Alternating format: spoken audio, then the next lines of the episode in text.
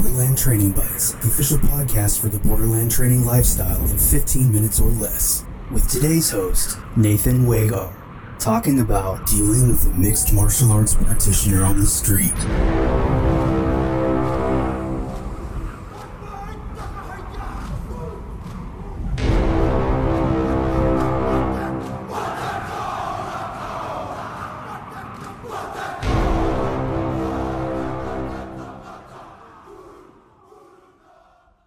What's up, guys? This is Borderland Training Bites, the official podcast of Borderland Training. I'll be your host for today, Nathan Wagar. And we're going to be talking about probably the most frequently asked question to me, and it is how do you deal with someone in, on the street that knows mixed martial arts?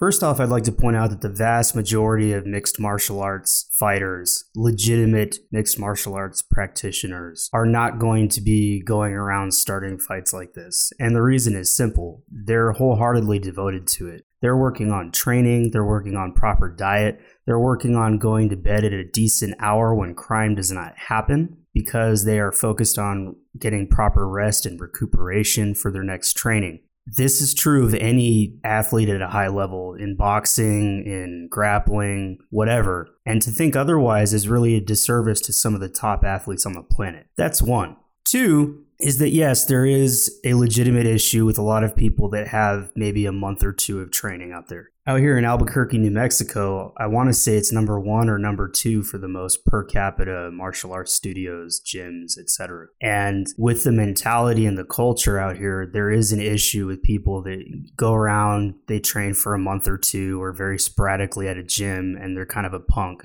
So you'll see them trying to start issues with people. But the thing to remember is these are not guys with a high level of skill. So while they can be a real issue, they're not the honey badger that they think they are. So that's something to keep in mind. And the final point before this conversation even really gets off the ground is point three. And that is that even if he only has a couple months of training, he trains sporadically, that's more training than you. And for all intents and purposes, that's like comparing zero to any number. He is exponentially ahead of the game on you. People typically want an answer to this question, and they don't want to hear that they have to train. You need to, as a person, just as a basic human being existing on this planet, be able to handle yourself. And if you don't, well, we'll get into that in just a bit. But to think that you're just going to handle some MMA fighter, you're just going to pull out your gun, you're just going to do X, Y, or Z, it does a disservice to reality. Because the fact is, that guy has trained in man on man combat. If you haven't, then you're going to have to heavily try and manipulate this game. And that's just a lot of things to expect in the heat of the moment. So those are the three points.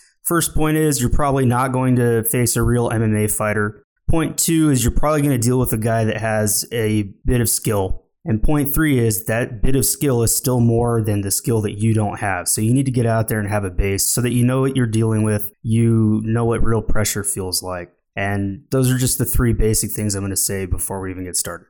Now, there's a lot of ways we can skin this cat. A lot of the answers I'm going to give have carryover and crossover with a lot of my other materials. So I'm just going to give a couple basic concepts. One is the broad concept of controlling initial starting conditions. And the second concept is that of equalizers. And we're going to see how both play off of each other. So let's go to point one controlling initial starting conditions. In chaos theory, the point is to show that even when there's no time or change, just in the abstract when you're doing math, because that's basically all chaos theory is, is abstract math. The idea is to show that even when you know the deterministic nature of a system, and all that means is I know exactly what can happen. Let's say there's only two options. Even knowing that in a chaotic system, the math says that given enough units of measurement, the system will spiral into more chaos and unpredictability. Chaos just meaning complexity of behavior. Now, complex adaptive systems display elements of chaos, but it plays out in time, so more things can go wrong as the different agents and aspects of the system adapt to each other. Now, that's a lot of technical language, so we're going to break this down and explain how this applies. When you're in an altercation with a mixed martial art opponent, or any opponent for that matter, there are a lot of variables if you are facing an MMA fighter, then the game, the system, in one sense is fairly deterministic. You know the outcome. He knows more training than you, and he's going to beat your ass. Those are the facts.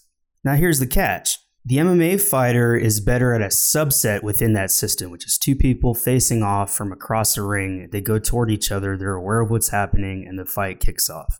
Now, the MMA fighter is the best at what he does in that regard, in that arena, in that subset of the system. But reality in our day to day lives are a larger system. Contact management, or dealing with other people, contacts, starts well before you even meet that person. You choose the time and the place and the flow of where you go throughout the day.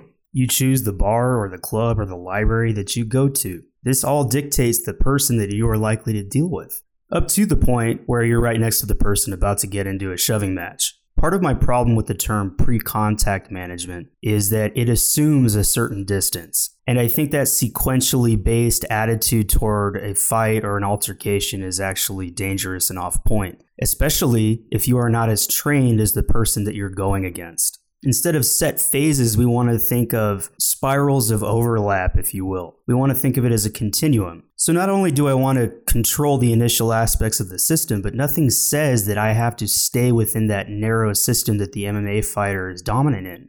I can start the system from way back out. If I don't have training, then I don't even go to a bar where that guy is or people like him. And if I do, I use the time honored method that people all over the world use, and that's to bring a bunch of friends.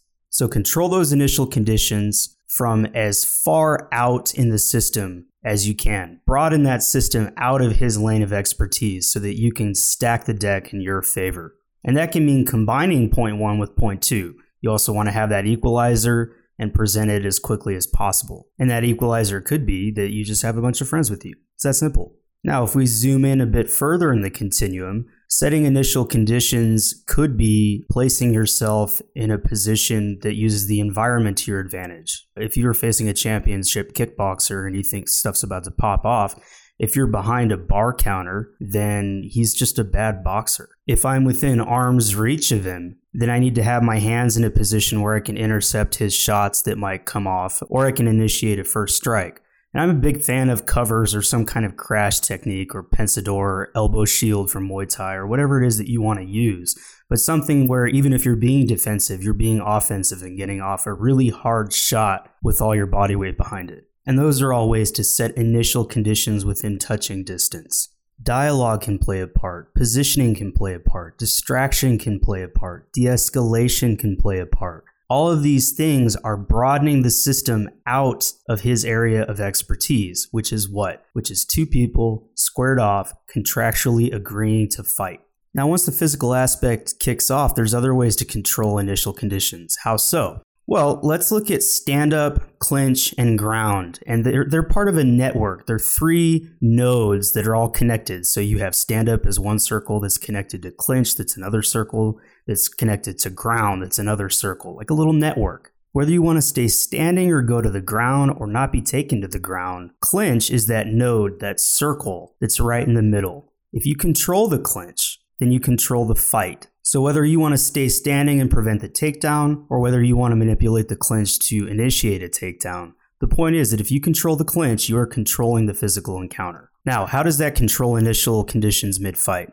Well, from a technical standpoint, all these techniques have to start from somewhere, whether it's a punch, a kick, a grip, what have you. They have to start from the core. In the clinch, you're able to stuff these shots before they even get off the ground. And so things like timing, footwork, superior attributes are less likely to come into play. And so you're controlling those initial conditions from a technical standpoint. So whether I want to stay standing and mobile, whether I want to access a tool or equalizer, or whether I want to take it to the ground and achieve a position of control from there, clinch is that node that needs to be controlled. Now, I know what a lot of people are thinking, and this is a legitimate question. Well, what if Clinch is where he wants to be? What if he wants to take me down? Well, here's something to keep in mind. First, I can tell you that Clinch is the most demanding range. And it is not because it's so easy to dominate. The fact is that clinch is very difficult. And the reason for that is that it takes a lot of training to be able to pull off several attacks in the clinch effectively. It doesn't take as much training to be able to negate those attacks. You can't use your hardest shots in clinch, and it really is a place of transition. You are looking to either take the person to the ground or use that transition from clinch to stand up to get off your hard shots. There are standing positions of control like a harness from the back, but it's just that. It's a position of control. It's not a clinch per se. So I can take two people. I can take one and teach him some basic attacks in clinch, and I can take another guy and teach him some basic defenses. And the first guy is going to have a hell of a time trying to get off some hard shots on the second guy. So if you're in the clinch with somebody who has a small bit of skill, it's not the magic death bullet that everybody thinks it is. You have a shot. And this brings us to point two, and that is equalizers. Whenever possible, we want to combine point two with point one as early in the system as possible. And that could be as easy as having a weapon. And if you don't want to have a weapon or you can't have a weapon, then you have a bunch of buddies. It's that simple. Either disengaged or in the clinch is also the place where you would want to access your own equalizer. But there are equalizers within the clinch empty handed itself, and these are grips. I am huge on grips. Grips is what makes jujitsu versus nogi more for the little guy. Grips slow the game down, they give you more leverage, they're more forgiving because if you lose a nogi grip, you're done. You have to get that grip back. It's a lot harder to lose a grip in gi, and it gives you a lot more control over the person. You can take a guy that has barely any training and teach him a proper grip with clothing, and he can give a more experienced guy fits. Now, what grip am I talking about? Well, specifically, I like gripping the belt. The t shirt can tend to rip after a while. I don't think it's as big an issue as some people say, but the fact is, t shirts can rip. The belt, or just grabbing the waistline of the pants and bunching that up, and then sucking your elbow into your hip. That low body lock slash underhook style grip can give another judo or jiu-jitsu guy fits because he has to devote everything to breaking it, especially things like belt grips. So imagine when you're throwing hits into the mix with someone who is used to no-gi grips, which are easily stripped off. And most MMA guys, because of the clothing that they wear or don't wear, are not used to dealing with those clothing grips. So when you do something like an underhook grip where you're gripping the pants and sucking them in, and that gives you even more control than a belt grip, it really causes the other guy fits. It, it breaks him out of his game. It breaks him out of his structure. And that can be the time to access an equalizer or go into your skill set. There's a lot more that could be said, but those are my uh, my basic thoughts on the issue. The first three are that one, you're not going to face a legitimate MMA guy. Two, you're probably going to face somebody that has a minimum of experience. And three, that's still more experienced than you, so you need to have at least some kind of familiarity with that level of pressure and violence. Then we go into the next part. Point one I want to control the initial conditions of the system. And if possible, I want to extend that system as far back as possible from his area of expertise. Otherwise, I am most likely to lose. Point two, equalizers, whether it's weapons, whether it's avoiding places, whether it's just going out with a group of people that are going to keep you out of trouble and are going to keep the other person away from you. Or if you're in areas like the clinch, you want to utilize things like grips, things that give you leverage, that give you power, and that put you in a position of dominance or at least being able to hang in there and survive. But those are the basic points. I hope that helped. And until next time, train, challenge yourself, and achieve mastery.